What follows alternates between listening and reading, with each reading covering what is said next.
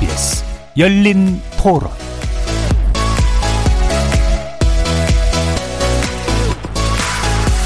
안녕하십니까. KBS 열린 토론 정준희입니다.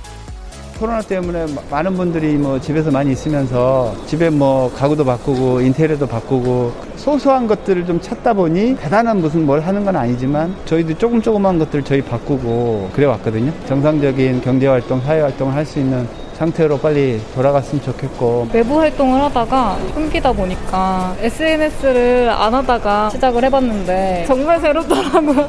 그리고 그 세계에서 또 대단한 사람들이 너무 많더라고요. 직접 가보지 않고도 경험할 수 있, 는 것들이 너무 많으니까요. 피로감이 많이 쌓이죠. 왜냐하면 활동을 하는 게 굉장히 제약이 많기 때문에 어디를 뭐 여행을 가든 뭐 취미 생활을 즐기든 간에 뭐 여행을 일단 많이 못 가죠. 이제 해외 여행을 가고 싶 싶은데 민감하잖아요. 실질적으로 활동 반경이 더 넓을 수 있는데도 축소되고 몸을 사리게 되는 그런 영향도 사실은 알게 모르게 스트레스를 받을 수 있거든요. 왜냐하면 하고 싶은 걸 마음껏 못 하니까 사람도 어차피 못 만나고 보기가 너무 힘들어서 관계도 형성이 힘들고 간간히 외롭죠 그냥 술 한 잔 먹으면서 친구들이랑 회포 풀고 그랬었는데 근데 그런 게 없으니까 해소할 때도 없고 어, 의료진들 참 너무 고생하고 열악한 환경에서 하는데 국민들 마음속에는 그런 고생에 대한 그런 걸 다 느끼고 있으니까 아마 그런 걸 많이 반영해 주지 않을까.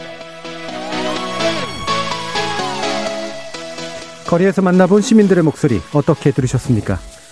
오늘 이야기 나눌 주제는 코로나 첫 확진 후 2년 우리 세상은 어떻게 변화했나입니다. 2020년 1월 20일 인천에서 국내 첫 코로나19 확진자가 발생한 이후 2년의 시간이 흘렀지만 코로나19는 여전히 기세등등합니다. 철저한 마스크 착용과 차분한 사회적 거리두기를 통해 그리고 또 성공적인 백신 접종으로 우리 사회는 비교적 훌륭하게 코로나19에 대응해 왔습니다만 코로나 이전으로의 복귀는 사실상 불가능해진 상태인데요. 이렇게 지나온 2년 동안 우리 삶의 여러 부분이 크게 달라졌습니다. 마스크 없이는 외출도 할 수 없게 됐고 사회 전반에 비대면 시스템이 자리 잡으면서 온라인 수업, 재택근무 등이 일상화됐죠. 이로 인한 사회적 고립감을 호소하는 사람들이 늘면서 코로나19로 인한 우울감이 커져갔고 최약층은 물론 중산층까지도 붕괴하고 있다는 우려까지 나옵니다. 잠시 후 세 분의 전문가와 함께 지난 2년의 우리 행로를 차분히 돌아보면서 포스트 코로나 시대의 과제까지 점검하는 시간 갖도록 하겠습니다. KBS 열린 토론은 여러분이 주인공입니다. 문자로 참여하실 분은 9730으로 의견 남겨주십시오. 단문은 50원, 장문은 100원의 정보 용료가 붙습니다. KBS 모바일 콩 그리고 유튜브를 통해서도 무료로 참여하실 수 있고요. 이제 콩에서도 보이는 라디오로 만나실 수 있습니다. 시민 논객 여러분의 뜨거운 참여 기다리겠습니다. KBS 열린 토론 지금부터 출발합니다. 살아 있습니다. 토론이 살아 있습니다. 살아있는 토론, KBS 열린 토론. 토론은 라디오가 진짜입니다. 진짜 토론, KBS 열린 토론.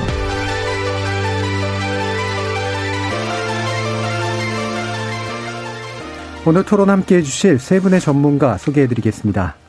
먼저 김윤태 고려대 공공정책대학 공공사회학부 교수 나오셨습니다. 안녕하세요.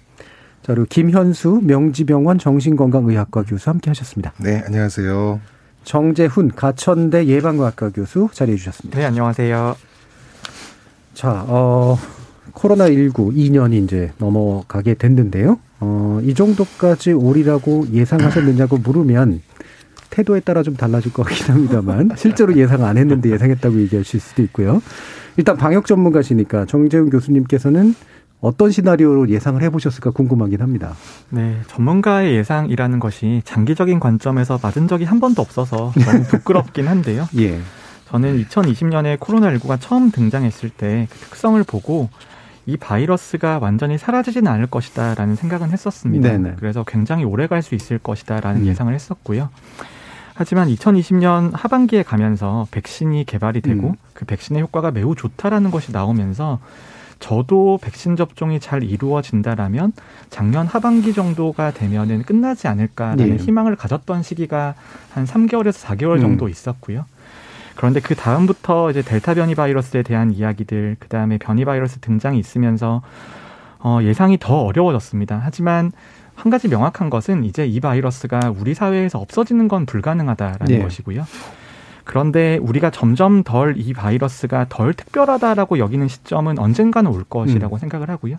그런 시점이 지금 오미크론 변이로 인한 대규모 유행을 앞두고 있는 상태에서 예상하기는 매우 어렵지만 언젠가는 올수 있을 것이라고 봅니다. 예. 음, 예상이 아마 구체적인 목표 내지 그 지점이 좀 달라지시는 측면들이 좀 있는 것 같은데 종식이냐 아니냐에서 같이 갈 수밖에 없으나 이것이 그냥 일상화되느냐 그렇지 않느냐의 문제는 어쨌든 오게 될 것이다라고 지금 얘기를 하셨습니다. 자, 뭐 방역 문제 측면으로 해서 보시지는 않으셔도 되고요. 어, 뭐 개인적으로 얘기해 주셔도 좋고 아니면 어떤 시나리오들을 그, 그려 보셨는지에 대한 말씀도 다른 두 분께 좀 듣고 싶은데요. 김현수 교수님 말씀 좀 주실까요? 네, 어 스페인 팬데믹 네. 이제 1910년대에 있었던 그때의 스토리를 보면 그러니까 적어도 어쨌든 2년은 네. 어 지속되어 왔고 또 저희 정신 건강과 관련돼서는 3년 어까지 이 영향이 지속되어 왔다고 어, 보고가 되었었기 때문에 여파까지 포함하면 네, 여파까지 음. 포함하면 사실 2, 3년은 음, 음. 어 사실 생각을 하고 있었어요. 예. 지금 많은 전문가들이 그 2, 3년을 더 어, 지나서 지속될 수 있다라는 예, 그런 전망이 있으니까 아마 여러 국민들이 굉장히 마음이 답답할 거라고 생각합니다. 예, 네. 주로 역사적 관점, 경험 위주로 네. 이제 판단을 해보셨었던 거고요. 김은태 교수님 어떠셨어요? 예, 인류 역사에서 뭐 우리가 그런 바이러스라든지 특히 동물에서 사람으로 이렇게 점염이 되는 바이러스 역사를 보면 사실 유럽의 뭐 중세의 패스트 네. 전파의 사례에서 뭐 최근에 뭐 사스나 메르스에 이르기까지 또 코로나 바이러스에 이르기까지 사실은 거의 인류의 역사 자체가 바이러스와 함께 살아왔다. 네. 뭐 그런 지적도 있습니다. 그래서 오히려 뭐 이런 걸 좀 뉴노멀 같이 받아들이는 사람도 있습니다만 물론 이제 의학계에서는 뭐 1년 반 정도 백신이나 치료제 개발될 거라는 예측이 처음에 있었습니다만 그럼 이게 해결이 되면 또 다른 게 나올 수 있지 않을까 그런 우려와 예측도 있기 때문에 어떻게 보면 이 코로나나 global pandemic이 상당히 우리 사회생활을 바꾸는 게 약간 new normal 같이 음. 장기화되고 사회경제적 영향이 아주 클 것이다. 그렇게 보는 예측이 좀 더 설득력이 있지 않나 뭐 그런 생각도 듭니다. 예, 예. new normal이라는 관점에서 어, 어차피 이제 우리 인류가 같이 해온 건 사실이긴 하지만 또 이제 현대 사회에도 다른 의미도 있었기 때문에 어, 이 새로운 어떤 관점에서 함께하는 부분에 대한 고민 필요할 것 같은데요. 어, 아까 이제 간단하게 좀 얘기는 해주셨습니다만. 어, 종식이라는 말을 어떻게 써야 될 것인가라는 문제인 것 같아요. 그래서 아까 이제 바이러스의 사멸은 얘기할 네. 수 없는 상태인 건 맞고 어느 정도 일상화 안정화되는 기간은 그래도 올 거다라는 말씀을 주셨는데 어, 파이자의 견해이긴 합니다만 대략 한 2024년 정도에서 이제 정상화 를 생각하고 있는 것 같은데요. 정재현 교수님은 어떠신가요? 네, 저는 이번에 오미크론 유행이 어느 정도의 규모로 오냐에 따라서 그 시점이 결정될 것이라고 보는데요. 오미크론 유행이 매우 큰 규모 그리고 우리가 이때까지 경험하지 못한 정도의 크기가 될 것이라고 많은 전문가들이 예상을 하고 있습니다. 그렇기 때문에 오미크론 대유행이 끝나고 나서 그 다음 유행에 있어서는 오미크론만큼의 영향은 없을 거라고 생각을 하거든요. 네. 그래서 이 병이 더 이상 특별한 감염병이 아니게 되는 시점을 종식의 시점이라고 음. 본다라면 저는 올해 하반기부터는 그렇게 갈 수 있다라고 네. 생각을 하고요. 하지만 그 코로나 바이러스라는 게 의학적으로 영향이 그렇게 크지 않은 시점까지 가려면은 말씀하신 것처럼 2년이나 3년 정도의 시간은 더 걸릴 것 같습니다. 예. 그러니까 이게 아, 이상하지 않은 특별하지 않은 바이러스가 된다라고 하는 건 이제 막 위중증에 걸려가지고 막 사람들이 갑자기 확 죽어나가고 이런 의료 체계에 부담이 생긴 정도까지는 아니고 백신과 치료제는 어느 정도 감당 가능한 상태까지 가는 거 올해 말부터 길면 2, 3년까지는 네네. 이제 보고 계시는 거네요. 자, 그러면 이제 뭐 이 부분에 대해서 다른 두 분의 예상까지 들을지는 않아도 될 것 같고요. 전문가의 예측이 예, 맞기를 예, 기대해 전문가의 네. 예측을 기도하면서 이제 네. 한번 들어보도록 하고 오늘의 핵심적인 주제는 아, 코로나19가 바꿔놓은 우리 삶이니까 여기에 대한 또 나름의 그 각각의 전공 분야라든가 관점에 따라서 또 보시는 부분이 조금씩은 다를 수도 있을 것 같은데 뭐 개개인부터 사회, 그다음에 국가 관계 뭐 다 여러 가지로 이제 개인의 또 안에 안으로 들어가면 정신적인 문제까지도 있기 때문에 어 사회적인 관점을 먼저 좀 들어볼까요? 김인태 교수님은 어떤 부분이 제일 좀 주목이 되세요? 네, 뭐 저는 뭐 사회학자지만 네. 사실 네. 코로나 바이러스가 처음 등장했을 때 가장 좀 느낌이 그, 그 와닿았던 거는 아, 이런 동물에서 사람으로의 그런 감염되는 바이러스가 왜 생겼는가. 네. 이런 걸 돌이켜 볼 때 사실은 이게 단순히 바이러스가 우연히 하늘에서 떨어진 것이 아니라 사실 인간이 동물의 그 삶의 영역에 침입해 들어가고 사실 과거에도 인간과 동물은 같이 가축하며 살았지만 이 무분별한 개발이라든지 생태계 파괴 또는 뭐 교통이나 운송 수단, 이주나 여행 이런 극단적인 지구화 현상과 사실 맞물려 있다 네네. 네. 보는 뭐 지적이 맞다고 보고요. 그래서 상당히 예, 글로벌 팬데믹은 사회적 현상이다. 이렇게 봐야 된다고 생각하고. 그러나 물론 최근에는 뭐 어떻게든 경제 회복만 빨리 되려고 하지. 예, 이 문제에 대해서도 관심이 좀 적은 것 같긴 합니다만. 그러나 또 역설적으로 이 팬데믹은 지구와의 결과지만 또 지구와의 제동을 거는 그렇죠. 그런 효과도 가졌습니다. 특히 예. 각국이 뭐 봉쇄 조치를 하면서 이주를 제한하고 심지어는 아주 각국별로 외국인에 대한 아주 반대하는 민족주의가 더 세지고 또 국가도 역할이 과거보다 더 강력해지고 또 일부 국가는 아예 독재주의 그런 부활의 조짐을 보이기도 합니다. 두 번째로 중요한 특징은 이제 사회적 관계가 좀 악화되는 건데요. 뭐 음. 디지털 기술이 이제 발전하고 사용이 더 가속화되기도 했고요. 또 한편으로는 질적으로 보자면은 이 대면 접촉이 사라지고 비대면이나 뭐 온라인 수업, 재택근 이런 걸 통해서 사회적 관계 질이 달라졌다. 이거는 뭐 우리 사회학자들도 더 고민해 볼 문제지만 과연 인터넷을 통한 사회적 관계가 정말 인간관계의 네. 본질적인 것처럼 볼수 있느냐. 아, 이전에 우리가 알고 있던 사회적 관계가 완전히 다른 것이 아니냐. 우리가 이게 인터넷으로 접촉하는 새로운 사회적인 그 삶에 대해서 근본적인 어, 성찰을 하고 되돌아볼 수 있는 시점도 지금이 아닌가 하는 생각이 듭니다. 예. 뭐 사회라고 하는 것이 뭐냐에 대해서 사실 전면적으로 재사고하게 만드는 측면들이 분명히 있었던 것 같죠. 자, 그럼 개인으로 혹시 좀 들어가실지 모르겠습니다만 김현수 교수님은 어떤 면에 또 변화를 주목하고 계시나요? 어, 코로나 바이러스가 일단 우리 인간의 그 나르시시즘이라고 할까요? 네. 그동안 어, 정말 우주를 나르는 그런 아주 훌륭한 인간의 예, 모습을 아, 예, 예. 무참히 짓밟아서 예. 사실 작은 바이러스도 감당하기가 어렵다라는 음. 게 사실 인간의 어떤 어 그런 이제 절망 또 이제 어떤 충격 이런 게 되면서 또 많은 그 아동과 청소년 자라나는 아이들은 어 지구가 종말될 수도 있다라는 그런 어 종말에 대한 위기 의식을 가지면서 어 지금 20대 30대 또 10대까지는 이제 코로나 이후에 예, 굉장히 무기력에 빠질 것 같다. 예. 아, 우리가 정말 훌륭한 인간이 아니다. 음. 이런 무기력에 빠질 것 같다. 그 다음에 어른들은 어, 우울증이 지속돼서 사실 굉장히 자살이 늘, 음. 늘을 것 같고 흔히 이제 팬데믹 이후에 사차 파도라고 부르는 경제 손상, 정신 건강의 위기, 사회적 고립의 심화 어, 이런 것으로 인해서 어, 세계가 정말 이 세상이 굉장히 달라진다는 느낌을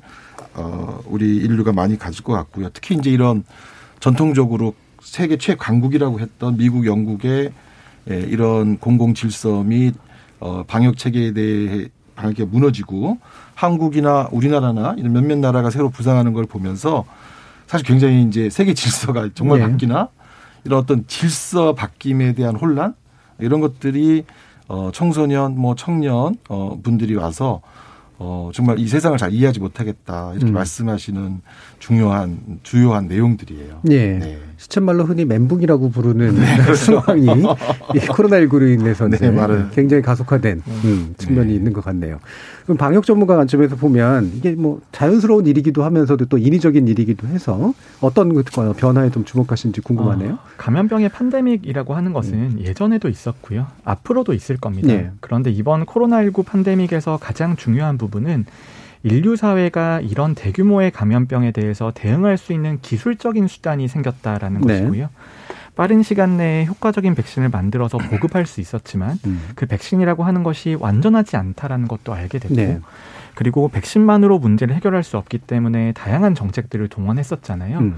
그러면 이 다양한 정책들에 있어서 지금의 이 경험들이 다음번 팬데믹을 경험하고 대응하는 데 있어서는 좋은 양분이 될 수 있다라고 보고요. 음. 같은 종류의 위기에 왔을 때 어떻게 보면 예방 접종을 한번 맞은 것과 같다고 볼 수 있을 정도로 다음의 감염병 유행은 이것보다는 더 잘 대응할 수 있지 않을까 네. 그런 관점에선 전 조금 긍정적인 효과도 있다고 봅니다. 예, 역시 방역 연구자시니까 예. 야 좋은 경험했네 이런 관점에서 또 예, 희망적으로 네. 말씀을 주셨습니다. 네. 이게 이제 전반적으로 볼 때도 그렇겠지만 또 우리나라의 특수성도 좀 있을 네. 것 같아요. 어, 우리 사회가 보여준 특수성이 좀 과한 면도 있고 또 상당히 또 이제 괜찮은 면도 좀 있고 그런 것 같은데 어 김태 교수 아 김인태 교수님은 또 이 부분에 좀 많이 또 주목을 하실 것 같은데. 네. 우리나라에서 뭐 코로나와 뭐 방역이나 음. 이런 일련의 상황 속에서 뭐 크게 전 세계적으로 주목을 받는 게 한 두 가지였던 것 같아요. 하나는 음. 우리나라 워낙 디지털 기술이 발전한 나라잖아요. 예. 그리고 스마트폰도 제일 많이 쓰고 또 인터넷도 제일 많이 연결돼 있기 때문에 생각보다는 일상생활이나 경제 활동이 크게 타격을 많이 안 받고 이게 나름대로 이렇게 영위됐다는 점을 또 지적하는 사람도 있고요. 음.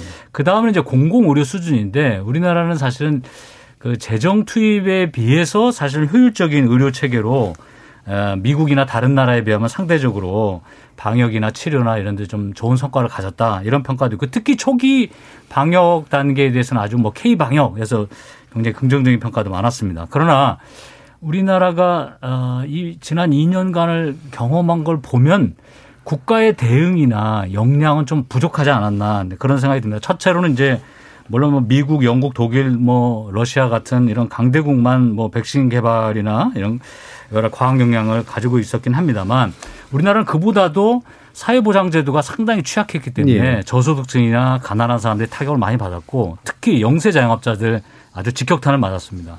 그러나 국가 재난지원금은 어 일부에서는 많다고 하지만 국 국제적으로 비교해 보면 아주 적은 편이거든요. 미국 같은 예를 들자면 국내 총생산 대비 약 16%가 넘는데 우리 한국은 겨우 한 3% 수준에 머물고 있습니다. 물론 이 재정 적자를 반대하는 우리 한국의 경제 부처나 일부 언론에 약간 뭐 이데올로기적인 강박관념 때문에 그렇습니다만 네. 저소득층 삶이 나빠지고 있고 오히려 코로나 걸려 죽는 게 아니라 굶어 죽는다는 말이 먼저 나오고 있다는 점은 좀 더 정책 결정자들이 심각하게 봐야 할 문제라고 생각합니다. 예, 아무래도 사회 안전망 측면에서 예, 좀 가려 보여 가려져 있었던 것에 대한 강조를 해주셨는데 그 K 방역 얘기도 마침 나온 김에 정재윤 교수님은 우리 사회가 되게 잘한 부분 또 이제 객관적으로 좀 비교해 주실 수 있을 것 같고 또 부족하다고 느끼시는 부분도 그럴 것 같은데 이를테면 아까 이제 말씀을 주신 내용이 좀 있긴 합니다만 가성비 높은 의료 시스템이었던 거잖아요. 사실 음. 투입에 비해서 많은 걸 뽑아내긴 했는데 이게 과연 좋은 것만이냐 이런 측면도 있으니까 말씀 좀 주시죠. 아, 저는 K 방역이라는 말 자체를 그렇게 좋아하는 편은 아닙니다. 예. 근데 여러 가지 방역 정책들의 조합이고 그 중에 잘된 것도 있고 부족한 면도 있었기 때문에 이런 표현에 동의하지는 않습니다만 가장 잘했다라고 하는 부분은 사실 전문가의 영역이라기보다는 국민들의 참여 부분이겠죠. 네, 네. 국민들께서 이렇게 높은 백신 접종률을 보여주시고 사회적 거리두기에 있어서도 잘 동참해 주시고 음. 그리고 마스크 쓰기 같은 것들이 잘 이루어졌다라는 면에 있어서는 저는 매우 감사한 측면이라고 생각을 하고요. 하지만 아쉬운 부분이라고 하는 것은 저는 조금 다른 부분에 좀 집중을 하고 싶은데요. 우리나라가 백신 접종률이 매우 높았지만 그 접종률을 달성하는 과정에서 다음 감염병 유행이 왔을 때 이 정도의 접종률을 보일 수 있을 것인가에 네. 대한 걱정이 좀 되기 시작을 했습니다. 음. 처음에 접종에 대한 자료가 나왔을 때 접종 의사가 우리나라가 매우 높은 편이었거든요. 음. 그리고 유럽이나 미국 국가를 보면 접종하지 않겠다라는 의사를 가진 분들이 20에서 30% 이상 됐었어요. 그것이 우리가 마치 다른 나라보다 우리나라의 국민들의 의식 수준이 높다라고 이해라는 경향들이 있었는데 저는 그렇게 생각하지는 않고요. 예. 서구 사회는 과거 우리나라가 지금 겪고 있는 백신 접종에 대한 논란과 사회적 방역과 개인의 자유와 기본권에 대한 논란을 이전부터 겪어왔었기 때문에 이런 인식들이 형성이 됐다라고 보고 음. 우리 사회에서도 지금 그런 논의들이 이루어지고 있고 사회적인 문제화되고 있기 때문에 저는 다음 감염병 유행에 있어서는 이 정도의 접종률이 나오지 않을 것이라고 생각합니다. 예, 예, 예. 그런 부분이 좀 아쉬운 부분이죠. 음. 과학적인 커뮤니케이션 그다음에 국민들의 인식에 대해서 조금 더 상세하고 친절한 정보가 제공되었다는 측면 그런 거에서는 좀 모자란 면이 있는 것 같습니다. 예, 그러니까 참여하고 협조하는 시민으로서의 시민성 굉장히 중요했는데 그게 이제 정말로 아주 흔히 말하는 높은 민도만으로 계속 유지되는 것이냐 아니면 어, 사실은 요번에 한번 또 시험대에 오른 것이냐라는 측면에서 좀 일부 우려하는 부분이 좀 있으신 것 같아요. 어떠세요, 김현수 교수님? 우리나라의 특이성이랄까요? 어, 우리 뭐 정 교수님 말씀하신 음. 것처럼 사실 우리나라는 백신 접종률이 굉장히 높은 네. 나라에 속하고 부스터샷도 굉장히 높은 비율에 속해서 또 국민들의 백신에 대한 수용률은 굉장히 높다고 생각하는데요.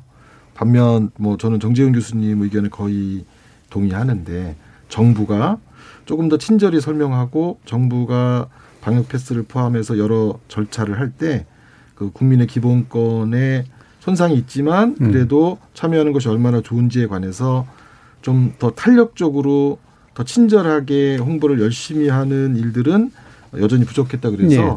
저는 이제 공공 커뮤니케이션이라고 해야 할까요? 음. 어, 관료들은 열심히 하지만 국민과 소통하는 어떤 방역 부분에서는 어, 뭐 방역위원회가 있다고는 하는데 예, 전반적으로 좀 부저, 어, 부족했고 또 한 가지 아쉬운 점은 언론이 사실 지나치게 예, 예. 예, 너무 그 크게 비화시킨 일들이 음. 많은 것 같아요. 그렇죠. 사실 다른 나라에 에 비하면 저희가 백신 접종률 굉장히 높고 잘 진행되고 있는데 이게 마치 어, 잘 진행되지 않는 것처럼 국민들에게 오히려 불안을 조정하는 언론의 역할도 어, 심리적으로 굉장히 큰 영향을 미쳐서 음. 어, 의료적인 측면에서의 에, 평가나 재검토도 필요하지만 사실 미디어의 역할이나 언론의 역할에 대한 재검토도 어, 우리가 2년 된 시점에서 방역 과정에 재평가 특히 심리적인 영향을 미치는 부분에서는 네. 재평가 꼭 필요하다고 생각합니다. 예. 네. 제가 이제 미디어 전공자로서 사실 언론이 네. 지난 2년간 사실 할 말이 없는 아, 잘못들을 분명히 많이 저질렀고 이게 질적으로 음. 높은 수준의 커뮤니케이션을 하지 못했거든요. 근데 국가나 공공도 이제 사실은 제대로 된 이제 공공 커뮤니케이션을 못한 면도 네. 분명히 또 같이 존재를 하는데 아, 약간 곁다리 얘기긴 합니다만 저희 분야에서 지난 10년간 제일 인기 있었던 게 헬스 커뮤니케이션 분야예요. 네. 그러니까 미국에서 헬스 커뮤니케이션 네, 네, 엄청 뜨고 우리나라로 들어와서 지금 현재 신규 임용되는 분들의 상당수가 헬스 커뮤니케이션인데 왜 이렇게 우리나라 헬스 커뮤니케이션의 실제 수준은 안 좋을까? 이 부분에 대한 여러 가지 생각들이 좀 많이 드는데 정재훈 교수님도 이제 막 현장에서 이 문제를 직접 부딪히셨으니까 백신 문제까지 포함해서 어떤 부분을 좀 짚어주고 싶으세요? 어. 일단 전문가도 그렇고 정부도 그렇고 이런 상황이 처음이었다라는 게 가장 큰 문제인 것 같습니다. 네. 예전에 이런 상황들이 있었더라면 과거의 경험을 바탕으로 조금 더 나은 커뮤니케이션을 할 수 있었을 텐데 저도 언론에서 백신과 방역 정책에 대해서 많은 설명을 드리고 많은 뭐 홍보 같은 것들 그다음에 안내 같은 것들을 드리고 있지만 저도 이게 처음이거든요. 네, 예, 예. 근데 누가 이, 이런 음. 상황에 훈련이 되어 있었을까에 음. 대한 부분이 있어서 다음 유행에서는 좀 더 잘할 수 있을 것 같습니다. 하지만 지금에 있어서는 분명히 실패한 부분이 있고요. 예. 네, 실패한 부분이 전문가의 실책이기도 하고 정부의 실책이기도 한데 정확한 설명을 우선할 거냐, 음. 알아듣기 쉬운 설명을 우선으로 그렇죠. 할 거냐에 대한 부분도 있는 것 같고요. 음. 그리고 또 하나는 방역과 과학, 그 다음에 과학과 정치라는 것이 과연 완전히 분리될 수 있는 성질의 것이냐에 음, 대한 고찰도. 좀 있어야 될 것 같습니다. 예. 저희 전문가들이 처음 들어왔을 때는 방역과 과학, 정치는 분리되어야 된다라고 주장을 했지만 막상 정책을 해보면 그게 분리될래야 분리될 수 없는 성질의 것들이었거든요. 예. 그렇다면 그런 면들에 대해서 우리가 정치적이거나 사회적인 면들에 대해서도 과학 전문가들도 어느 정도 이해할 필요가 있다는 거죠. 네. 굉장히 전 큰 깨달음을 얻으신 것 같습니다. 네, 실제로 분리되는 게 맞는데 어, 분리해서 한다고 해서 잘 커뮤니케이션이 되는 게 아니라는 또 현실도 분명히 있어서 이게 이제 누가 어떤 얘기를 하느냐, 누가 어떻게 듣느냐, 그다음에 누가 어떻게 매개해 주느냐. 사실 이 3주체 간의 굉장히 중요한 네. 관계잖아요. 이게 뭐 백신 문제만으로 지금 뭐 약간 좁혀진 측면도 있습니다만 사실 전반적인 그 공공 커뮤니케이션과 이런 과학적 커뮤니케이션에서 어떤 부분들이 우리가 좀 아, 문제가 있었을까? 어, 김윤태 교수님도 좀 말씀 주시죠. 그 백신 접종에 국민들이 참여하는 비율이 한국이 높은 그 현상의 이면에는 사실은 유럽이나 미국 같이 개인주의나 뭐 자유주의가 발전한 나라들은 개인의 권리나 자유로 생각하고 정부가 강요하거나 뭐 심지어는 약간 강제하는 것을 약간 개인의 자유를 침해하러 보는 그런 뭐 정치 문화들이나 오랜 역사 전통이 있습니다. 그래서 상대적으로 한국이나 이런 동아시아 국가들은 좀 국가주의나 집단주의 문화 강하고 그런 정부 정책에 조금 신뢰도 하고 좀 따르는 경향이 강하기 때문에 최근에 코로나 바이러스나 이런 글로벌 팬데믹에서 오히려 동아시아 모델에서 좋은 거 아니냐 음. 이렇게 보는 서양 학자들도 있습니다. 그러나 네. 사실은 그건 긍정적인 면만 보는 거고 결과만 보는 거지 사실 일련의 과정에서 볼 때는 정말 시민 개개인의 의사를 존중하고 충분하게 시민사회에서 그런 것이 공론회장에서 대화가 되고 아, 정부의 어떤 중요한 과학적 기술적 정보를 제공됐느냐 이거에 대해서 논란은 있는 것 같습니다. 특히 최근에 이제 백신 공포가 큰 뭐 문제가 되고 있는데 어쩌면 이건 좀 의학적이고 기술적인 불신이라기보다는 약간 사회 문제나 정치 문제화 됐고 예. 물론 뭐 의학적 근거는 취약한 걸로 뭐 보입니다만 그런 일부 뭐 극우 그런 뭐 인터넷 커뮤니티에서 이런 공포감을 조장하고 이걸 정치 불신이나 또 정치적 공격을 위한 수단으로 두면서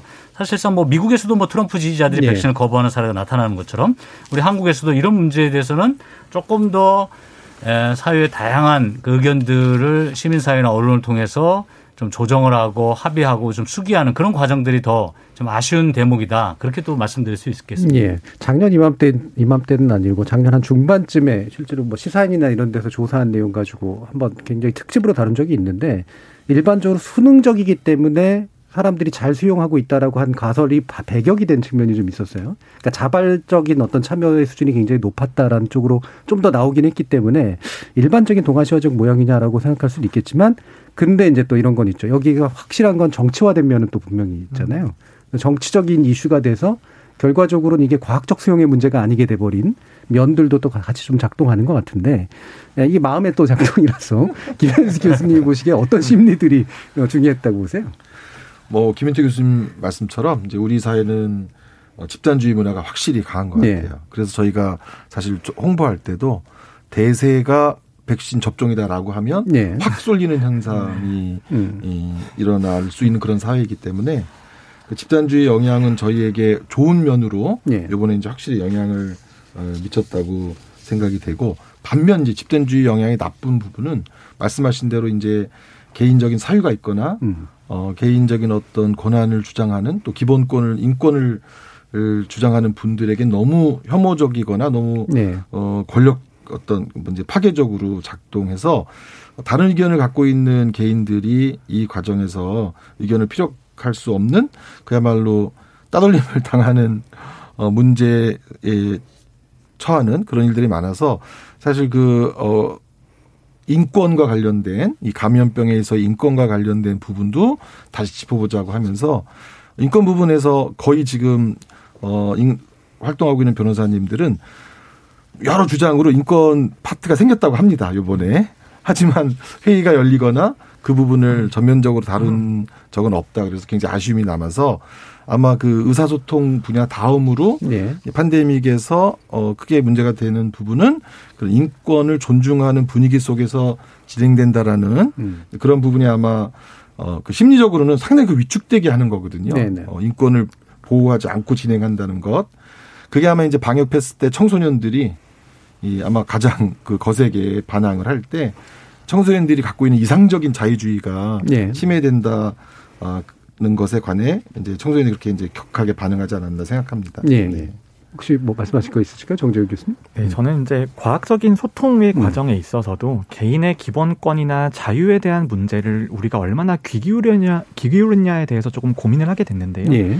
예를 들어서 방역 패스 문제만 해도 방역 패스의 적용이 확대되는 것이 옳은가 아니면 축소되는 것이 옳은가는 어디까지나 개인의 권리에 대한 문제나 사회적인 의제에 가깝거든요. 음.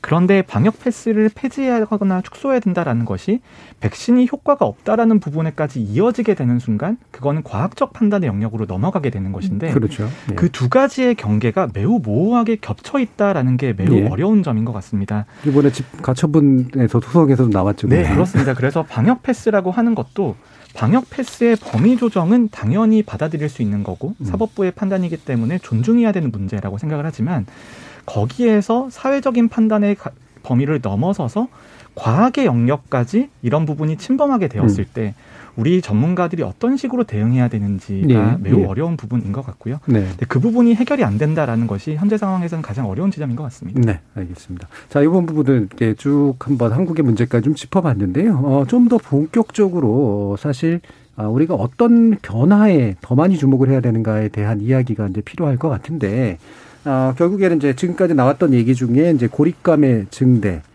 또 이제 계층 간 갈등이나 어, 지역 간 갈등이나 뭐 세대 간 갈등이나 이런 것들의 이제 증가 이런 거는 결국 대단히 사회학적인 주제잖아요. 김태 네. 교수님 이 부분 어떻게 보실까요? 그렇습니다. 이 코로나 바이러스는 뭐 부자나 가난한 사람이라 누구나 걸릴 수 있고 음. 뭐 서울에 사는 사람이나 뭐 제주도에 사는 사람도 걸릴 수 있다 이렇게 생각할지 모르지만 음. 사실상 코로나 바이러스가 우리 사회를 지배한 지난 2년간을 보면 심각한 그런 불평등 현상이 나타나고 있습니다. 그래서 사회학자들 중에서는 뭐 재난 불평등, 뭐 음. 코로나 불평등, 위험 불평등 뭐 이런 표현을 씁니다만 조금 뭐 미국의 그 로버트 라이시라는 경제학자의 그 주장을 좀 인용을 한다면요. 코로나 이후로 노동자들이 크게 네 가지 그 범주를 이렇게 나눠 볼 수 있다고 하겠습니다. 첫째는 이제 원격 노동자인데 주로 대기업의 노동자들이 사무관리직 노동자나 공무원들과 같이 뭐 인터넷으로 얼마든지 예, 원격 그 근무를 할 수 있는 사람들이죠. 그 다음에 이제 필수 노동자들은 어, 주로 택배라든지 운송과 같이 과거보다도 더 중요성이 커지고 음. 어, 그러나 뭐 일자리는 보장이 되지만 과로사라든지 이런 걸로 건강에 어려움이 부딪히는 노동자들이 있고요. 셋째로 이제 미지불 노동자인데 주로 이제 여행이나 호텔과 같이 에, 주로 뭐 유급휴가나 아예 뭐 고용이 없어져서 어, 삼각한 실업 상태나 빈곤에 노출된 노동자들이고요.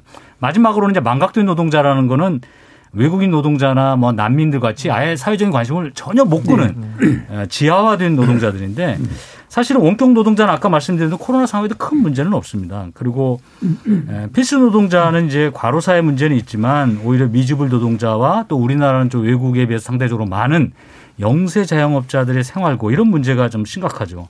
그래서 사실은 유럽이나 미국, 싱가포르 이런 많은 나라에서 방역 초기에 대대적인 손실 보상도 하고 뭐 생계 지원이나 또 금융 지원도 했는데 우리 한국은 뭐 금융 지원 이외에 현금 지원이 좀 지나치게 적어서 저소득층이 대량으로 발생한 문제들이 있습니다. 그래서 이로 인해서 사실은 최근에 백신에 대한 반발도 주로 영세 자영업자들이나 어, 뭐 생계를 이루어가기 어려운 저소득층들이 좀 공포감이나 불신감이 커지고 있기 때문에 이것도 하나의 불평등의 결과로 봐야 되고 정부의 적극적인 정책 개입이나 대응이 필요한 영역이다. 그렇게 볼 수 있겠습니다. 예, 역시 불평등 문제 굉장히 중요하게 강조를 하셨고 특히나 이제 어, 망각됐거나 숨겨져 있는 사실 부분도 굉장히 큰데 이게 억지로 덮여져 있는 경우도 많아서 이후에 어떤 사회 갈등의 어떤 소지가 될까도 좀 우려스러운 면이 분명히 있는 것 같습니다. 자, 그러면 이제 그 개인적인 어떤 차원으로 봤을 때 이 고립감 문제, 외로움 문제 이 부분은 상당 부분 데이터로도 더 증명되고 있는 것 같아요, 김현수 교수님. 네, 이제 코로나가 가장 크게 저희를 새롭게 경험시킨 것은 사회적 거리두기, 네. 또 서양에서는 록다운인데요. 음. 사회적 거리두기가 만든 여러 가지 이 폐해와 또 새로운 문화가 많이 있는 것 같습니다. 아마 사회적 거리두기 하면서 집집마다 스마트폰 문제로 자녀와 싸우는 것부터 네. 어, 시작해서 시작해서 아마 그게 가장 큰 음. 제가 어, 코로나로 인해서 만성 피로를 겪고 있는 사람들이 누군가라는 설문조사에서 1위가 자영업자인 것은 충분히 모두가 이, 음. 이해할 것 같은데 2위가 주부다. 예. 그걸 어떻게 이제 우리가 이해해야 음. 되느냐라고 할 때 주부들이 어쨌든 가정에서 아이들과 겪어야 할 간, 갈등이 훨씬 더 높아졌고 그게 정말 주부만의 힘으로 되지 않는데 또 사실 주부는 사실 사회적으로 고립돼 있는 상태거든요. 예. 더군다나 이 어, 친정 부모님이나 시부모님과 이렇게 이제 나다닐 수 없는 사회적 어, 활동이 자주 없는 상태에서 더 고립된 그런 생활을 주부들이 하면서 정신적인 피로감과 어 사실 뭐 죽고 싶은 자살 사고도 훨씬 더 늘었다는 거. 그래서 정말 필요한 계층이 이 이런 자영업 주부 외로움을 더 많이 느끼는 그런 사람들이었다고 하는 게 아주 중요한 사회적 사실인데 음. 사실 주부를 지원해 주는 서비스는 없잖아요. 그렇죠. 네. 이것도 가려진 네. 부분이죠. 상당 부분. 네. 네. 그래서 가사노동 또는 주부들은 사실 이 과정에서 너무 소외된 네. 주체로 받아들여졌고 어쨌든 어 정말 심각할 정도로 고립감이나 어 고립 고립감 외로움 또 우리가 주목해야 될게 1인 가구가 어 굉장히 늘어나고 있는 시점에서 사회적 거리두기가 1인 가구의 어떤 상태를 악화시켜서 음. 사실 뭐 우리나라는 덜한데 서양에서는 우울증의 진단 수준이 위기 수준이다. 네. 그리고 작년 10월에 미국에서는 청소년과 청년들의 우울감과 외로움에 대한 수준은 어 이멀전 국가가 응급 사태를 이제 선언해야 될 그런 상태다라고 해서 전면적인 어 청소년 청년들에 대한 정신 건강 조사를 미국 음. 연방 정부에서 시행해야 된다라는 음. 뭐 소아정신과 소아과 응급의학과 의사들의 선언이 있었는데 사실 저희도 사실 굉장히 걱정이에요. 네. 우리나라 음. 아동 청소년 청년들의 정신 건강 어, 이런 부분을 어, 국가가 심리 지원 차원에서 신경을 쓰지만 적극적인 액션이나 대안은 없는 것 같아서 음. 좀 안타까운 상황입니다. 네, 이게 아무래도 한국은 또 여전히 약간 마음이나 심리, 정신 이런 문제는 네. 상대적으로 이제 개인적인 영역으로 네. 좀돼 있어 사회가 네. 뭔가 개입하지 않아도 되는 거로 생각하는 경향이 있는데 네. 일단은 뭐 나중에 또더 네. 구체적으로 얘기해 주시긴 하겠습니다만은 이 포인트는 좀 시급하게 뭔가 해야 된다고 생각하시는 게 있다면 어떤 걸까요? 사실 이제 청소년과 가족의 갈등, 어 그 가족 중에서 이제 소위, 소위 말하는 이제 초기 부모 아직 부모로서 야, 예, 예. 이제 막 키워보는 네, 막 키워보는 예. 그 30대 부모거든요. 그렇죠. 예. 근데 지금 20대 자살과 자살 시도도 들지만 30대가 사실 굉장히 드는데 네. 30대 이, 이 신규 부모라고 해야 될까요? 음. 프레시한 이 부모 음. 새 부모님들이 독박 육아에 몰리고 네, 그렇죠. 또그또 또 하나 우리나라 너무 신경 쓰지 않는데 음. 지금 계속 나오는 발표가 뭐냐면 코로나 시기에 태어난 아이들이 지능이 낮다. 음. 코로나 시기에 태어난 아이들이 부모하고의 관계에서 애착이 불안정하다. 음. 부모를 도와줘야 된다. 음, 음. 어, 그러면서 사실 영국만 하더라도 방학 내내 네. 뭐 BBC 한 코너를 완전히 부모 교육에 줘서 음. 부모들 이렇게 지내라, 부모들 이 방송을 봐라 이렇게 부모에 대한 지원을 아낌없이 하는데 네. 음. 저는 이번 이제 방학을 하는데 모든 부모님들이 다 걱정이고 그렇죠. 모든 부모님들이 학교를 내내 했으면 좋겠다. 음, 네. 방학 동안에도 열어줬으면 좋겠다. 아까 이제 우리 정재현 교수님이 오미크론이 와서 음. 만 명이 넘어도 어떻게 했으면 좋겠냐 그랬더니 오늘 저희가 무슨 토론회를 했는데 어머님들은 다 그래도 학교 내야 된다. 음. 이렇게 얘기하는 반면 또 학교 관계자분들은 만 명이 넘는 신규 감염자가 나오는데 왜 학교를 여냐 이렇게 그렇죠. 자기 사회적 갈등으로 비화될 네. 그런 조짐도 있는 것 같아서 네. 이 부모를 지원하는 거, 주부를 지원하는 게 전 제일 시급하다고 네. 생각합니다. 초기 부모 얘기할 때 정재훈 교수님이 표정이 살짝 네. 바뀌셨는데 혹시 뭐 비슷한 고통을 겪으시나요? 아, 저는 여기서 말씀드리고 음. 싶은 것이 이제 저희 가족 같은 경우에는 부부 모두 방역에 종사를 하고 네. 있거든요. 가장 큰 문제가 유행이 심각해져서 학교가 문을 닫았을 때 음. 저희 부모들도 가장 바쁜 시점이라는 그렇겠죠. 거죠. 네. 그러니까 그런 시점 특히 방역과 의료에 종사하는 사람들이 이때까지 네. 겪었던 네. 고통들에 대해서 어떤 식으로 도와줄 수 있을지에 대한 행정적인 접근이 필요한데 음. 이때까지는 너무나 일이 급하다 보니까 일방적인 희생만을 요구해 왔었거든요. 네. 그리고 오미크론 변이가 들어오게 되면 지금보다 유행 규모가 더 커지게 될 텐데 그렇다면 방역 인력과 의료 인력의 필요도가 더 심각해지게 될 그렇죠. 거고 그리고 거기들에 대한 자녀들도 있을 음. 거거든요. 그러니까 아까 교수님 말씀하신 거 보니까 그 생각이 되게 많이 들었습니다. 우리 집은 지금 어떻게 하고 있는가? 예. 네, 굉장히 어렵죠. 예. 네. 저희가 이제 고립감, 뭐 우울감 이런 거 얘기 하다가 정재우 교수님 보면 번아웃이 생각이 나가지고 어, 힘드시지 않을까라는 생각도 좀 있었는데, 예, 김윤태 교수님. 네, 그, 그 외로움 이게 지금 큰 뭐 사회적 지금 이슈가 되고 있고 뭐 영국에서는 외로움 장관이 뭐 만들어졌다는 네. 얘기 있습니다. 정부 내각에.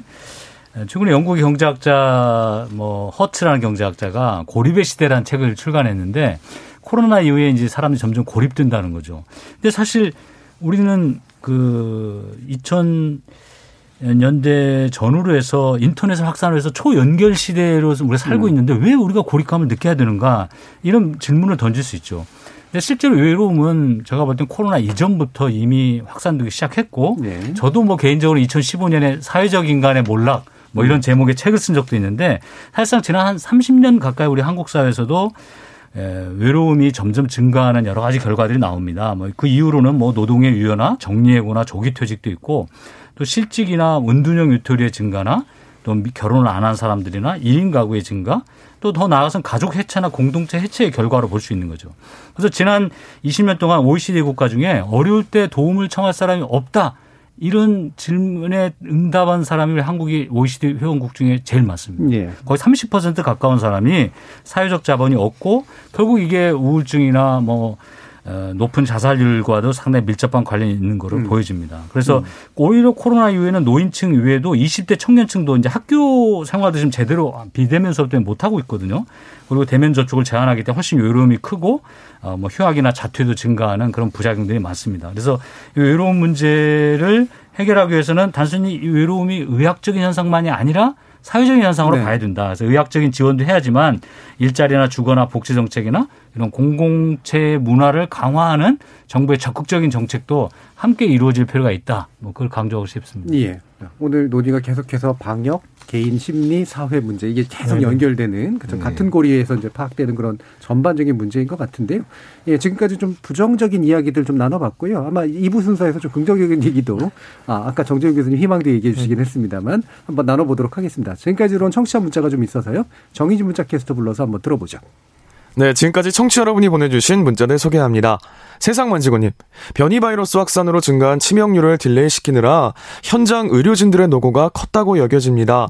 코로나 2년 동안 수고한 방역 당국과 의료진 여러분, 정말 감사합니다 해주셨고요.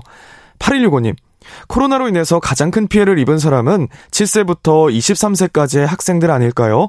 딱 그 나이에 학교라는 공동체에서 배우고 경험해야 할 것들을 못했으니 그 손실을 어떻게 메워야 할지 고민해 주시기 바랍니다. 422님, 인간의 욕심으로 마구잡이 개발이 초래한 환경 파괴, 생태계 파괴가 신종 바이러스를 출몰시켰다고 하니 어린 아이들에게 너무 미안합니다. 이젠 자연과 공존하는 방향으로 우리의 삶이 나아가야겠어요. 9803님, 코로나 2년, 저희 가족들의 가장 큰 변화는 체중이 급격히 늘었다는 겁니다. 사회적으로도 확찐자라는 우스갯소리까지 나왔잖아요. 새해 목표는 체중 감량인데요. 성공할 수 있게 응원해주세요. 블루 0209님, 사회적 거리두기, 백신 패스 도입 과정에서 불거진 사회 갈등의 원인을 들여다보면 우리 사회의 양극화 탓이라고 여겨집니다. 정치권이 이를 잘 봉합해야 하는데 선거를 앞둔 상황이어서일까요? 아쉬운 부분이 많습니다. 6200님. 코로나 바이러스는 지구가 인류에게 발사한 생화학 무기라고 봅니다. 라고 보내주셨네요. 네, KBS 열린 토론. 이 시간은 영상으로도 생중계하고 있습니다. 유튜브에 들어가셔서 KBS 일라디오 또는 KBS 열린 토론을 검색하시면 지금 바로 토론하는 모습 보실 수 있습니다. 방송을 듣고 계신 여러분이 시민 농객입니다. 계속해서 청취자 여러분들의 날카로운 시선과 의견 보내주세요. 지금까지 문자캐스터 정의진이었습니다. 토론이 세상을 바꿀 수는 없습니다. 하지만 토론 없이 바꿀 수 있는 세상은 어디에도 없습니다.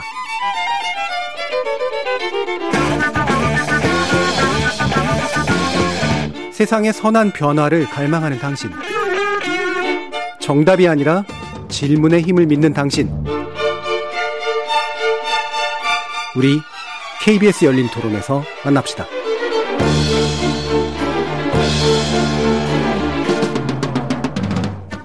KBS 열린 토론 코로나 첫 확진 후 2년 우리 세상은 어떻게 변했나라는 주제로 김현수 명지병원 정신건강의학과 교수, 정재훈 가천대 예방의학과 교수, 김윤태 고려대 공공정책대학 공공사회학부 교수 이렇게 세 분과 함께 하고 있습니다. 자 그러면 어 부정적인 얘기를 하기 전에 긍정적인 얘기도 한마디 하시고 나는 그래도 이거는 좀 긍정적으로 바뀐 것 같다라든가 뭐 좀 좋아지는 측면도 있는 것 같다. 짚어주실 게 있을지 모르겠습니다만 혹시 짧게라도 한 가지씩 말씀 주신다면 김현수 교수님 어떤 부분? 어 비에스타라고 서양에 되게 유명한 네. 교육 철학자인데요. 어 유럽도 그렇고 한국도 그렇고 과거 학교에서 주로 배움이 일어나고 가정 안에서는 부모가 아이를 가르치는 일이 굉장히 줄어들었었는데 네.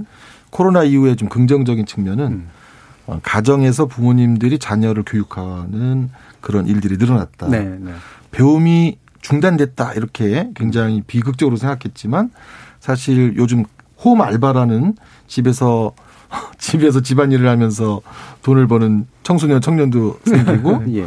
그리고 부모님과 대화를 많이 하면서 자립적인 생활을 할 수 있는 어 가사 음. 또는 부모님에게 여러 가지 집안의 일들과 집안 대화를 많이 나누면서 음. 어 가족과 어의 관계가 좋아졌다. 음. 이런 긍정적인 면을 호소하는 분들도 일부, 일부 있는 것 같습니다. 일부. 일부. 예.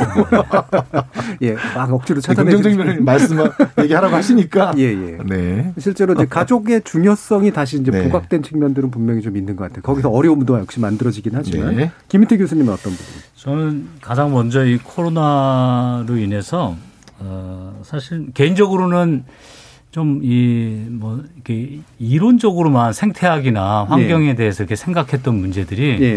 아 우리 일상생활을 이렇게 파괴할 정도로 음. 이 글로벌 팬데믹의 원인에 대해서 이렇게 되돌아볼 수 있는 계기는 되었던 것 같습니다. 그래서 개인적으로 저도 에, 환경단체 후원금을 좀 내기 시작했고 예. 물어보니까 환경단체에 참여하는 사람이 좀 늘었다는 이야기를 아, 들었습니다. 예. 그리고 한 가지 더 추가하면 뭐 저도 집에서 있는 시간이 많다 보니까 요리할 시간이 많아서 음. 물론 확진자가 될까봐 걱정도 되지만 그러나 요리 실력이 늘고 가족들과 보낼 수 있는 시간이 늘었다. 그리고 또 책을 좋아하는 사람에게는 책을 사놓기만 하고 안 읽었던 책을 읽을 수 있는 그런 기회도 있었던 것 같습니다. 저도 개인적으로 중세 그 패스트 시대를 다뤘던 보카치오의 데카메론 세 권짜리 책을 사놓기만 했는데 예, 예. 예, 이번에 읽을 수 있었던 것은 작은 소득이라고 생각합니다. 예, 여러 가지 어, 좋은 점들도 많이 얘기해 주셨는데 지금 조현님께서는 재택으로 관리자를 안 보게 돼가지고 참 좋다고 스트레스 덜 받으신다는 그런 말씀도 주셨고요. 아까 이제 생태학 문제 얘기하셨습니다만 어, 아까 이제 그 문자로 좀 주신 분 가운데는 코로나19가 어, 자연이 지구가 우리 인간에게 우리 인간사에게 준 생화학 무기다 뭐 이런 식의 표현도 쓰시기도 했습니다. 정재훈 교수님은 어떤 부분? 네, 아까 시청자 문자와도 비슷한 의견인데요. 저는 대면으로만 가능할 것 같던 일들이 사실은 비대면으로도 충분히 네네. 가능했다라는 것을 알게 된 게 좋은 장점이라고 생각을 합니다. 네. 하지만 이거는 장점이기도 하지만 단점이기도 그렇죠. 하죠. 네. 예를 들어서 회의 같은 것들이 생겼을 때 예전에는 거절하는 게 쉽게 어, 예, 어렵지 않았거든요. 그렇죠. 예. 그런데 이제는 뭐 비대면으로 잠깐 온라인 접속하는 게 그렇게 어려워?라고 했을 때 거절하기가 쉽지 않다라는 음. 것은 뭐 장단점이 있는 문제라고 보고요. 어쨌거나 비대면으로 여러 가지 일들이 가능하게 되었고 그리고 재택근무의 확대 이런 것들을 우리가 오랫동안 외쳐왔었잖아요. 근데 그런 것들이 조금 가까워진 측면은 좋은 점이라고 생각을 합니다. 그리고 네. 또 하나가 좀 거시적으로 보면 우리 사회가 이런 담론을 이번 기회가 아니면 언제 할 수 있을까라는 음. 생각도 듭니다. 예를 네. 들어서 과학과 언론, 그다음에 방역과 정치 이런 영역에 대해서는 이번 기회를 통해서 그래도 조금 더 나은 미래를 바라볼 수 있는 음. 그런 환경이 조성이 됐다고 봅니다. 네, 알겠습니다. 자, 여러 가지 억지로든 자연스럽게든 만들어 주신 긍정적 측면들 이게 이제 우리 사회가 성찰의 계기가 될 수 있는 되게 좋은 아, 차원이라고 좀 생각을 하고요. 다시 또 문제로 돌아가겠습니다. 김민태 교수님. 네. 아, 사실 경제적으로 굉장히 어렵고 이게 다시 경제적으로 단순히 어려운 문제가 아니라 계층에 있어서 흔들림이라고 하는 게 뚜렷하게 나타나는데 최악 측면도 어려운 거 당연하고 중산층까지 흔들리고 있다면서요? 네, 그렇습니다. 네. 흔히 OECD나 우리 한국 통계청에서 중산층은 뭐 일반적으로 중위소득의 한 50%에서 한 150% 수준의 소득을 얻는 계층을 가리키는데요.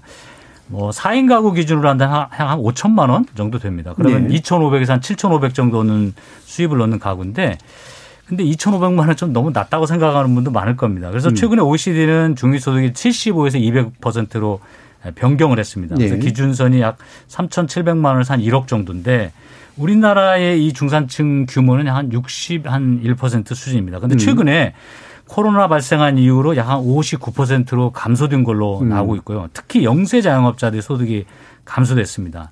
우리나라 영세 자영업자들은 외국에 비해서 한 10% 정도인데 우리나라는 한25% 수준이 상당히 높은데 이 가운데 한 20% 정도가 폐업이 됐다는 음. 상황은 매우 심각하다 볼 수 있고요. 또 한 가지 이제 중산층들의 또 문제는 약 3분의 1 가까이가 가계 부채가 많습니다. 주로 예. 부동산 담보 대출도 많고 그래서 제대로 중산층이라고 할 수 있는 사람은 예, 한 40 내지 한 45%에 불과하다는 거죠.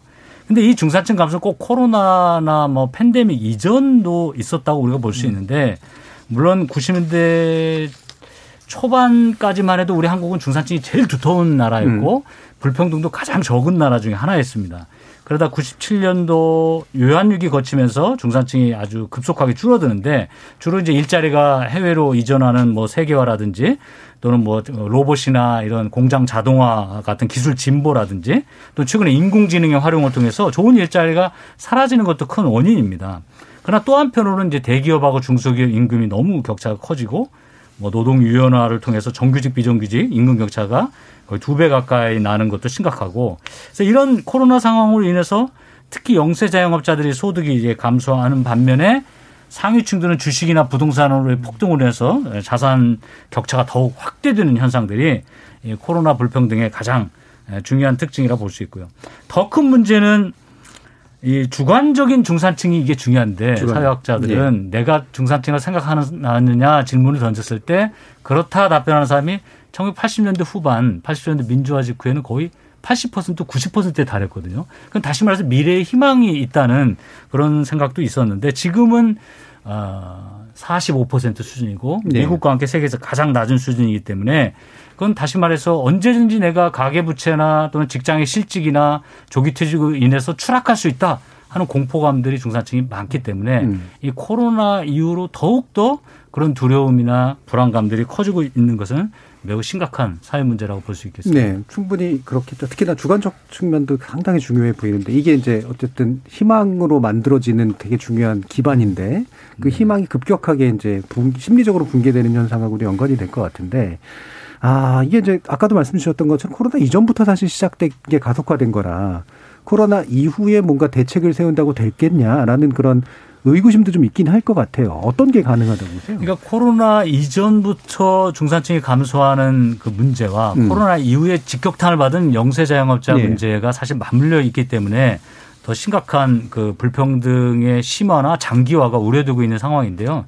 결국 뭐 해결책은 원인이 복잡하기 때문에 막단 그렇죠. 하나의 네. 만병통치약을 찾기는 어려울 겁니다. 그러나 크게 보면 일단 우리나라 정부가 너무 재벌 대기업 위주 정책을 하다 보니까 이 기업이나 부자들은 뭐 부동산도 오르고 수출이 잘 돼서 돈을 벌어서 약수효과로 중산층이나 서민들도 좋아질 거다 이렇게 우리가 그동안 믿어왔거든요. 이거 흔히 경제학에서는 낙수경제학 네. 뭐 이렇게도 음. 표현하는데 그래서 오히려 기업이나 부자들에게 세금을 많이 깎아주고 다양한 혜택을 제공한 거죠. 그러나 결과적으로 지난 30년을 보면 재벌이나 부동산 부자들은 더 잘 살게 되고 중산층들은 하층으로 어, 추락하거나 가난한 사람은 더욱 못 살게 되는 특히 뭐 노인 빈곤율은 뭐 45%나 되고 노인 자살률도 30년 동안 세계 1등이라는 문제는 우리나라 경제 10대 대국이라는 말에 어울리지 않을 정도 사실 부끄러운 자화상입니다. 그래서 여기 이걸 해결하기 위해서는 좋은 일자리를 위한 대규모 공공 투자도 있어야 되고 새로운 첨단 기술이나 연구개발 투자도 있어야지만 대기업이나 중소기업 임금 격차를 좀 줄이고 또 정규직과 비정규직도 임금 격차를 줄일 수 있는 거. 더 나아가서는 사회적 약자들이나 중산층이 실업이나 질병으로 인해서 하층으로 전락하지 않기 위해서 보편적인 사회보험을 만들어줘야 한다는 겁니다. 네. 특히 우리나라는 비정규직 노동자, 특히 플랫폼 노동자라고 일컬어지는 그 택배 노동자나 다양한 분들이 고용보험이나 국민연금 혜택에서 제외되는 경우가 많습니다. 거의 절반 예, 이하가 어, 만 가입하고 있습니다. 그래서 이에 대한 대책도 시급하고요. 그래서 우리 한국도 최근에는 뭐 재난지원금, 뭐 기본소득 다양한 논의가 있지만 오히려 정말 시급한 거는 100% 모든 사람에게 보편적인 사회보험, 연금이나 어, 또는 건강보험이나 네. 또는 고용보험이나 더 나아가서 상병 수당도 지금 음. 논의되고 있습니다만 이런 보편적인 사회보험이 확대되어야만이 중산층이 두터워질 수 있다. 한마디로 말하면 경제와 아, 복지가 함께 가는 그런 어떤 어, 뭐가 투자적인 복지국가랄까요? 네. 그런 네. 게 반드시 만들어져야 하는 시점이라고 네. 보입니다. 저희 경제 정책에 대전한 얘기를 하면서 특집에서 사실 이와 같은 지적들 많이 해주셨는데 저는 개인적으로는 이번 그래도 대선은 이런 거가 좀 얘기하지 않을까라는 생각이 들었었는데요. 이 후보자들에게도 문제가 있는 거겠지만 언론도 물론 문제가 있고 사회적 담론으로 도무지 안 생기는 것 같아요. 여성가족부하고 예, 예. 저 탈모만 예. 쟁점이 되지 복지국가가 사라진 이 대선 그렇죠. 안타깝게 생각합니다. 예, 어떻든 어떤 면에서 뭐 2012년 대선에 비해서도 복지에 대한 이야기가 제대로 좀 안 나오고 있는 현상이 도대체 뭐냐. 짧게만 어떻게 생각하세요? 왜 그런 것 같으세요?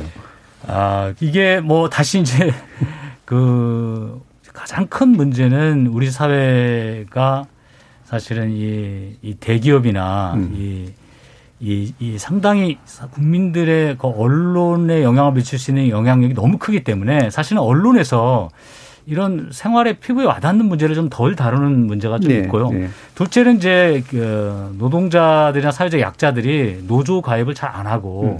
또 노조가 있어도 민주노총 경우도 거대 노조지만 약간 뭐 급여가 높은 예. 대기업 예. 위주 노조기 때문에 그런 약자를 목소리를 좀 대변을 좀 못하는 문제도 있고 음. 더 가장 결정적인 거는 정당에서 음. 민주당이든 뭐 국민의힘이든 뭐 진보당이든 이런 약자나 중산층의 목소리를 대변하는 그런 공약이나 정책을 개발해서 정치 개혁이나 사회 개혁을 주도해야 되는데 주로 뭐 네가티브 캠페인이나 음. 이런 이전 투구나 스캔들에 집중하다 보니까 오히려 약자들은 투표에 관심이 없고 뭐 선거에 참여를 안 할 가능성도 크면서 더욱더 사실은 부익부, 빈익부의 이런 사회적인 네. 문제가 네.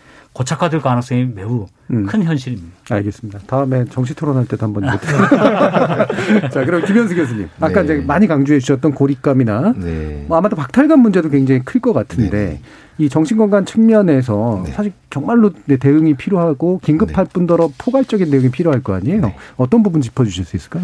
일단 이제 우리 김윤태 교수님도 말씀하셨는데 코로나가 장기화되면서 이제 희망이 보이지 않는 음. 그런 양극화가 더 극심해진 사회에 청소년 청년들이 직업을 구하기 힘들고 또 거기에 상응하는 복지도 마련되지 않아서 자기가 빈곤층으로 하락한다는 위기 의식을 이제 너무나 많이 갖고 있어서 사실 희망을 준다는 게 굉장히 중요한 그렇죠. 것 같아요. 네. 우리가 우울한 사람들도 불안한 사람들도 희망이 우리를 버티게 해주는 그런 중요한 동력인데 지금 많은 청소년과 청년들이 현재 희망이 없다.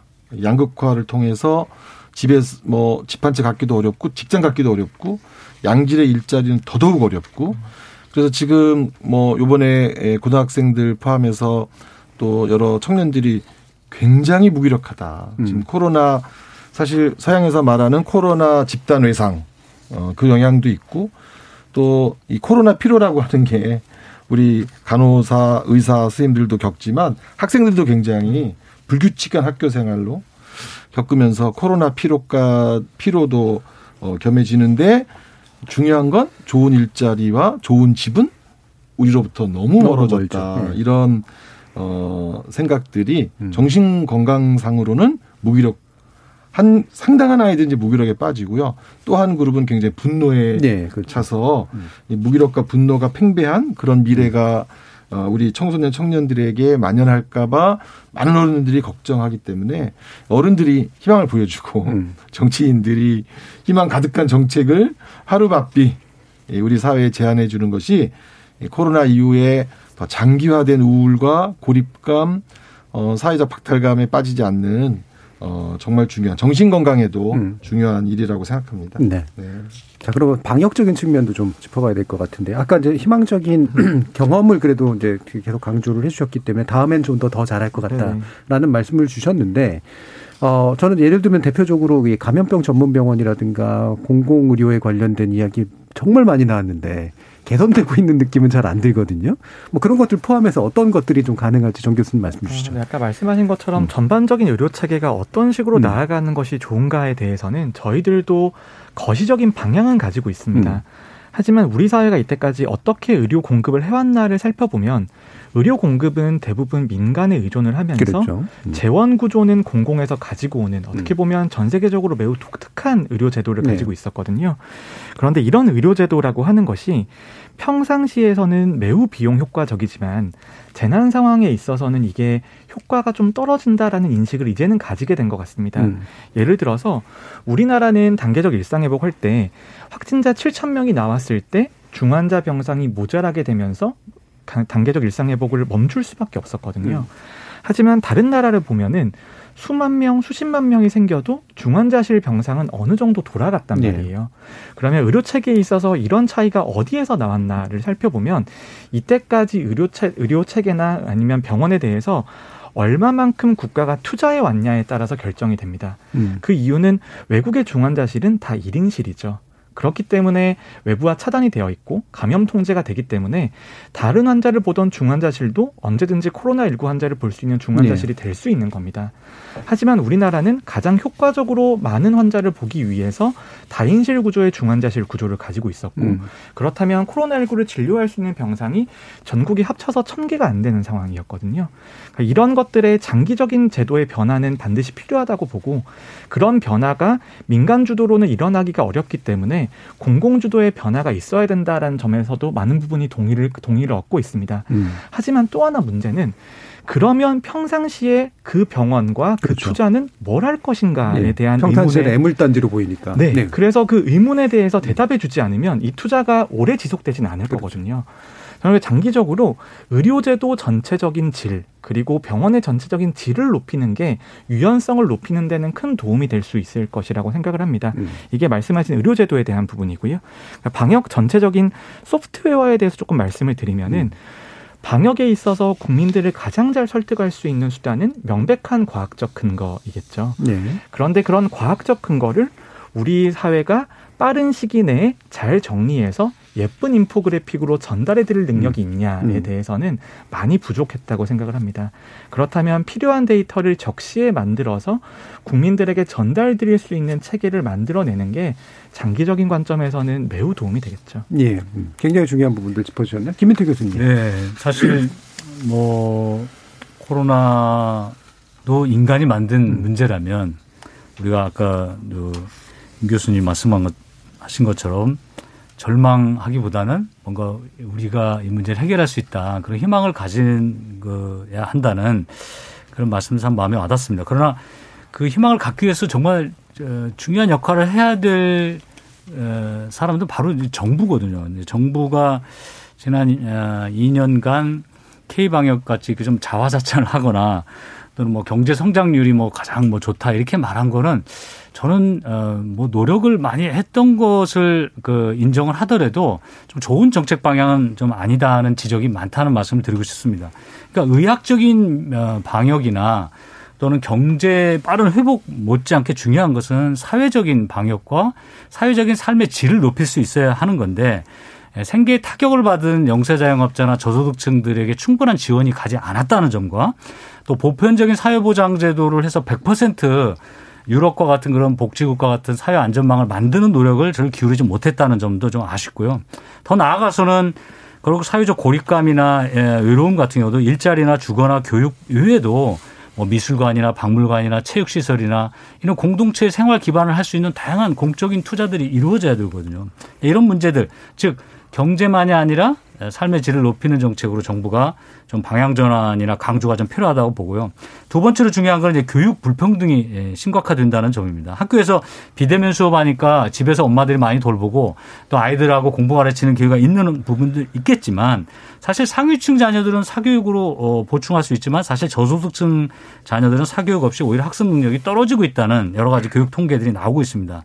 그래서 정부가 학생들에게 뭐 아이패드 나눠주고 뭐 원격 교육하는 것만으로 해결될 수 있다고 어, 봐서는 안 되고 저소득층 자녀를 위한 뭐 어떤 보충 교육 프로그램이라든지 또 일하는 엄마들을 위한 방과후 학습의 확대라든지 어, 다 다른 대대적인 어떤 투자나 지원이 있지 않으면 이 교육 불평등 문제가 앞으로 장기적으로 큰 어떤 코로나 불평등의 장기적인 원인이 될 수 있으리라고 생각이 듭니다. 예. 그러니까 우리 정부나 네, 이런 뭐 K 방역 얘기 붙이고 그다음에 우리가 상대적으로 잘 방어했다라고 하는 이야기를 하는 것에 대한 불만은 저도 충분히 동의하는데 이게 이제 그게 이제 방어적으로 나오는 담론들이잖아요. 제가 볼 때는 그러니까 미디어라든가 정치 집단이나 이런 데서 망했다 망했다 망했다를 2년 동안 얘기하니까 우리 안 망한 거야라고 하는 이야기로 답할 수밖에 없는 측면도 분명히 좀 있는 것 같거든요. 아, 방역을 초기에 잘한 거는 뭐, 예, 뭐 방역 초기의 방역뿐만이 아니라 예를 들면 저는 비판의 방향이 저는 건설적이지 못했다는 생각을 굉장히 많이 해요. 방금 말씀 주신 것 같은 우리가 복지 체계를 좀 더 늘려보자라든가 사회적인 어떤 경제를 만들어 보자라든가 공공유료를 제대로 확충하자라는 뭐 이렇게 방향이 잘 정립된 비판들이 제대로 나왔다면 거기에 대한 응답들이 있을 것 같은데 우리의 비판의 방향들이나 사회적 담론의 방향은 좋았나 사실 이런 생각이 좀 많이 들거든요. 그러니까 열린 톤에서 물론 많이 다루긴 했습니다. 좋은 방향으로. 근데 이게 지배적인 어떤 비판의 담론들은 아니었던 것 같은 생각이 좀 많이 들어서 어떻게 생각하시는지 한번 견해 여쭙고 싶어요.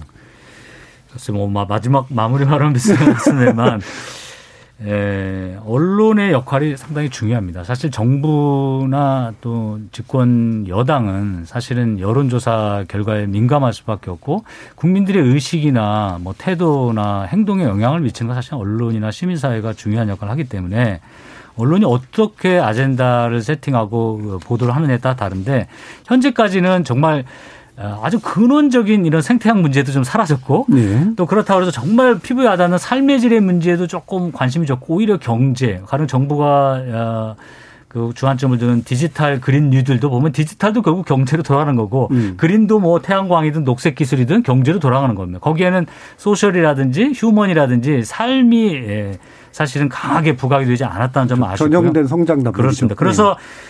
문재인 정부의 이런 그 코로나의 대응 정책들이 좀 더 사람들의 삶의 질에 연결이 되는 즉 음. 주거, 교육 어, 또는 어, 사회 복지, 사회 안전망 여기에 좀 더 좀더 성과를 음. 많이 거뒀다면 이렇게까지 사람들이 크게 힘들어하지는 않았을까 네. 하는 그런 어, 안타까운 마음이 많습니다. 예. 자 이런 또 맥락에서 우리 다른 네. 두분 교수님께서도 정부나 개인들에게 어떤 어떤 주문 내지 요청 내지 권고 이런 걸 해주고 싶으신지 뭐 김현수 어. 교수.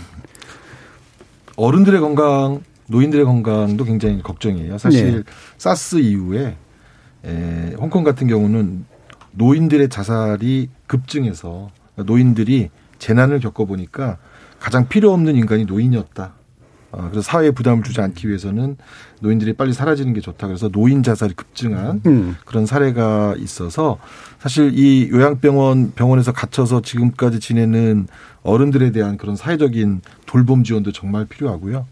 또 우리나라 그 아동 청소년에 대한 심리 지원도 사실 아동 수당 우리나라 있긴 있어요. 음. 근데 정말 어, 치사하다고 말해야 되나요? 치사할 정도. 예. 그렇죠. 10만 원씩 기금. 어, 생생내기 네, 식으로 네. 있는데 저는 아동 수당도 뭐 다른 나라처럼 어, 월 30만 원 정도씩 고등학교 졸업할 때까지는 지원이 되어야 심리 지원을 받을 수 있는 어떤 또는 다른 문화 생활을 할 수 있는 아이들하고 고립되지 말고 만나서 지내라고 하는데 만나서 지낼 수 있는 경제적 사회적 자본이 없는 그런 상태이기 때문에 이 아동 수당도 굉장히 이번 코로나를 겪으면서 어 증가시켜야 되는 사회적 어 돌봄 지원책이라고 생각하는데 왜 그러냐면 이미 이제 미국 연구에서 아동 수당이 많은 30만 원인 네. 주랑 네. 아동 수당 없는 주랑 정신 건강 학업 이 차이가 현저히 낮다. 아동수당이 더 많았던 아이들이 문화생활을 향후에 하면서 정신건강이 좋아졌다. 덜 고립됐다. 이런 연구 결과도 있기 네. 때문에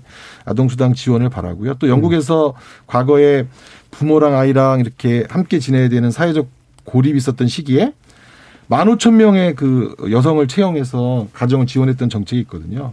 그런 것처럼 돌봄에 대한 지원을 어, 아낌없이 정부가 해주는 음. 그런 좀 파격적인 정책이 네. 국민들에게 안심을 시켜주는 그런 정책이 아닐까. 정부 좀더 네. 파격적인 국민에 대한 돌봄 지원 음. 어, 이런 거를 해야 할 시기가 아닌가 생각합니다. 네. 정태인 교수님도 마무리로 한 1월 1분 정도 부탁드리겠습니다. 아, 네. 일단 지금은 재난 상황이고 재난 상황에서 모두가 피해를 받지 않는 방법은 없거든요. 그렇다면 우리의 대응 방향이라고 하는 것은 피해를 최대한 줄이면서도 공평하게 나누는 것에 있다라고 봅니다. 그러면 피해를 공평하게 나누기 위해서라도 사회적인 합의가 매우 중요하고 그리고 그런 사회적인 합의에 있어서는 절차적인 정당성도 반드시 따라와야 된다라고 음. 보거든요. 하지만 우리가 마지막 부분에 있어서 과연 절차적으로 정당하게 방역을 해왔냐에 있어서는 전 충분히 반성할 부분은 있다고 보고요. 하지만 그럼에도 불구하고 지금의 위기 상황이 워낙 심각하기 때문에 정부와 전문가 그리고 당국들도 최선을 다한 노력을 하고 있거든요. 음. 그런 노력에 선의를 어느 정도 믿어주셨으면 좋겠다고 부탁드리겠습니다. 예. 저서 지금 마무리를 해야 되는 시간이라 가지고요. 다음 기회에 한 번 더 모셔서 들어보도록 하겠습니다. 자, KBS 열린 토론 오늘 순서는 이것으로 모두 마무리하겠습니다. 아, 오늘 토론 함께 해주신 정재훈 가천대 예방의학과 교수, 김윤태 고려대 공공정책대학 공공사회학부 교수, 그리고 김현수 명지병원 정신건강의학과 교수 세 분 모두 수고하셨습니다. 감사합니다. 네, 감사합니다. 감사합니다.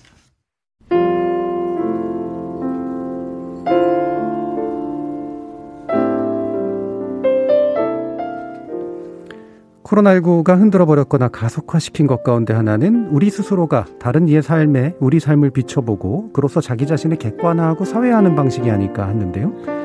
마주침을 통한 직접적 체험보다는 미디어가 전해주는 가상적 경험이 다른 이들의 삶 그리고 자신에 대한 이미지를 구성하는 데 더 많이 영향을 미치게 된 거죠.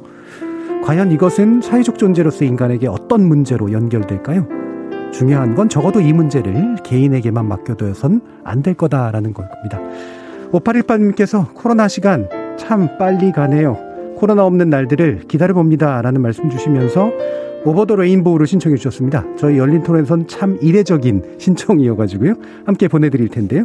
키스 자렛의 피아노 연주곡 Over the Rainbow로 함께 마무리 짓도록 하겠습니다. 지금까지 KBS 열린 토론 정준희였습니다.